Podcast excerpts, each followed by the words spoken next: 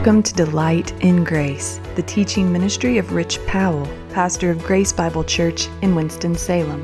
For believers, our freedom is anchored in the cross of Jesus. Because of that, the way we process life must be cross centered. As we surrender daily to Christ's work, our attitudes and affections will be transformed by Him. Only then can we do life well. A cross centered life will look drastically different from the world system of living, but we can swim against the current with a confident expectation of a glorious future with our Savior. Listen as Rich brings a message from 1 Peter 4 1 through 6, titled Distinguished by Grace. This is the second part of a sermon first preached on November 27th, 2022. So if you lose your life, you say, It's not my life I live for a different purpose, a higher purpose. I live for someone other than myself. And that can only be done through Jesus Christ. Then you will find your life. It's a striking statement, isn't it? That is worthy of contemplation. So, as you are following Christ, then you identify with his suffering. It begins with you, your union with him in his death. And that's why we baptize people. We put them in the water, and it's a picture of your union with the death of Christ, that his death becomes your death. And as you're raised to new life, his resurrection becomes your resurrection. Life in Christ as a new creation. Forever. That's the line.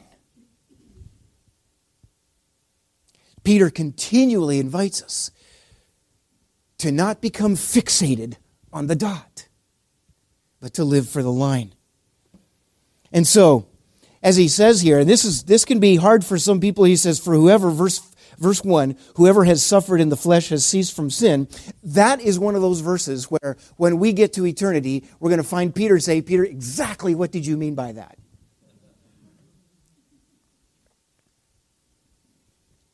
Could mean a couple of things. Like Jesus, he who died, you know, he no longer serves he died for sin, right? So as we are united with him in his death, we no longer live to serve sin. We are free from that bondage of sin. And we're free from the penalty of that. That's our freedom, right? But he could also mean here someone who actually died. If someone has actually died, of course they're no longer living for themselves, right? Or it could mean that someone who is willing to live with abandon is not preoccupied with the selfish pleasures of life, but they are willing to live with abandon in this life, following Christ and doing the will of God for the glory of God. It could mean any one of those three. But let's make clear as what he's talking about is this, where he says, if that is the case, so as to live the rest of the time in the flesh, where that's, that's in this life under the sun, to live the rest of the time in the flesh, verse 2, no longer for human passions, but for the will of God. You see, that is one who is in Christ, who is distinguished by grace. Why? Because he has the righteousness of Christ. He has been rescued from the righteous, just condemnation of God. He's been rescued from that. And now you have the righteousness of Christ. And now you're no longer living for self, but you're living for Him. He is the point of your life. Not your pleasure, not your preservation. He is. And so, you're no longer living for the passions, but for the will of God, for the human passions there. It's, you're, you're, you've surrendered your self centered pleasure. You have surrendered your self centered preservation. What, what example do we have of this? Well, Christ himself. Jesus didn't live for his own pleasure, but the Father's. Examples through Scripture of people who did the same. We'll talk about a couple of them this morning.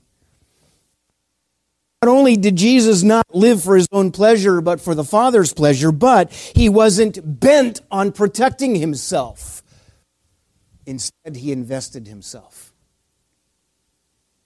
So, what we need to do is follow Jesus. This is what Peter is calling us to as a people distinguished by grace. Not following our own self centered pleasures or our self centered preservation, but investing ourselves, living for God's will and His glory, and living and investing ourselves instead of simply trying to protect ourselves. Paul said as much, Romans chapter 6, verses 6 to 7. We know that our old self was crucified with him in order that the body of sin might be brought to nothing, so that we would no longer be enslaved to sin, for one who has died has been set free from sin. So Paul says something very similar to what Peter said. Peter sounds very, very similar to Paul. What Paul says in 2 Corinthians 5, verse 15, he died for all so that those who live would live no longer for themselves, but for him who, for their, who died and for their sake rose again. You see, that's the contrast. That is the people who are distinguished by grace. Why? Because I, I have identified with the death, burial, and resurrection of Jesus Christ. His history is now mine. His righteousness is mine. I am distinguished by the grace of God. And I live that. John says something really striking. Whoever abides in him does not sin. 1 John 3 9, whoever abides in him does not sin, and he cannot sin because the of God remains in him. There's two mutually exclusive practices either abiding in Christ or you engaging in sinful activity. You cannot be doing both at the same time. Challenge, isn't it? So, what Peter here when he says, arm yourselves with the same way of thinking, and no longer, as the rest of the time in the flesh, no longer for human passions, but for the will of God, he's, he's inviting us to, he's exhorting us to an unswerving resolve to follow Christ and please God. But it's not just simply up to our own resolve and will, it's done by the grace of God we have to recognize the resource that we have in Him. Through surrender to Christ, you are a new creation and free, so live it. That's the invitation. I think we see a great example of this in several places in the Old Testament, but one of them in particular. I like Daniel chapter 6, verse 3. You know what happens in Daniel 6, right? Daniel, a prophet of God, serving God faithfully, gets thrown into the lion's den.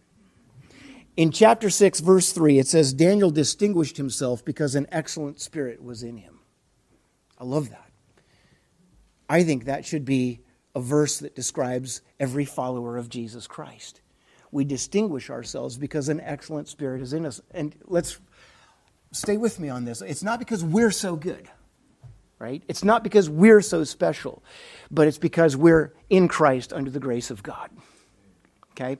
And so, if I am living my freedom, I believe an excellent spirit will distinguish me. If I am living my freedom that I have in Christ. What did Daniel do? A decree was made that you could worship and pray to no other God. Daniel, what did he do? He took up his cross. He publicly prayed to the one true living God, knowing the consequence. That's taking up your cross. He faithfully worshiped God, the one true and living God, knowing the cost. Not grasping the dot, but living for the line. That's how we can be distinguished by grace. So, those of us who are distinguished by grace now, Peter continues in verses 3 and 4, if, if we are distinguished by grace, then we will be contrasting the darkness. Look at verses 3 and 4. For the time that is past suffices for doing what the Gentiles do. And when he speaks of Gentiles, he's talking about unbelieving nations, because he's writing to a lot of Gentiles in this book already, right? But he says, living in sensuality, passions, drunkenness, orgies, drinking parties, and lawless idolatry. With respect to this, they are surprised when you do not join them in the same flood of debauchery, and they malign you. Contrasting the darkness. It's like in verse, verse 3, look what he says in verse 3. He says, for, for the time that is past suffices for doing what unbelieving nations do. He says, Enough already. You've wasted enough of your life doing the same thing as people who have no hope. But you are distinguished by grace. You are a free people. Live your freedom. In, in contrast the darkness. So here he gives us a list in verse 3. He gives us a list. I mean, this will preach how to waste your life. That'll preach, won't it? I could write a book about that.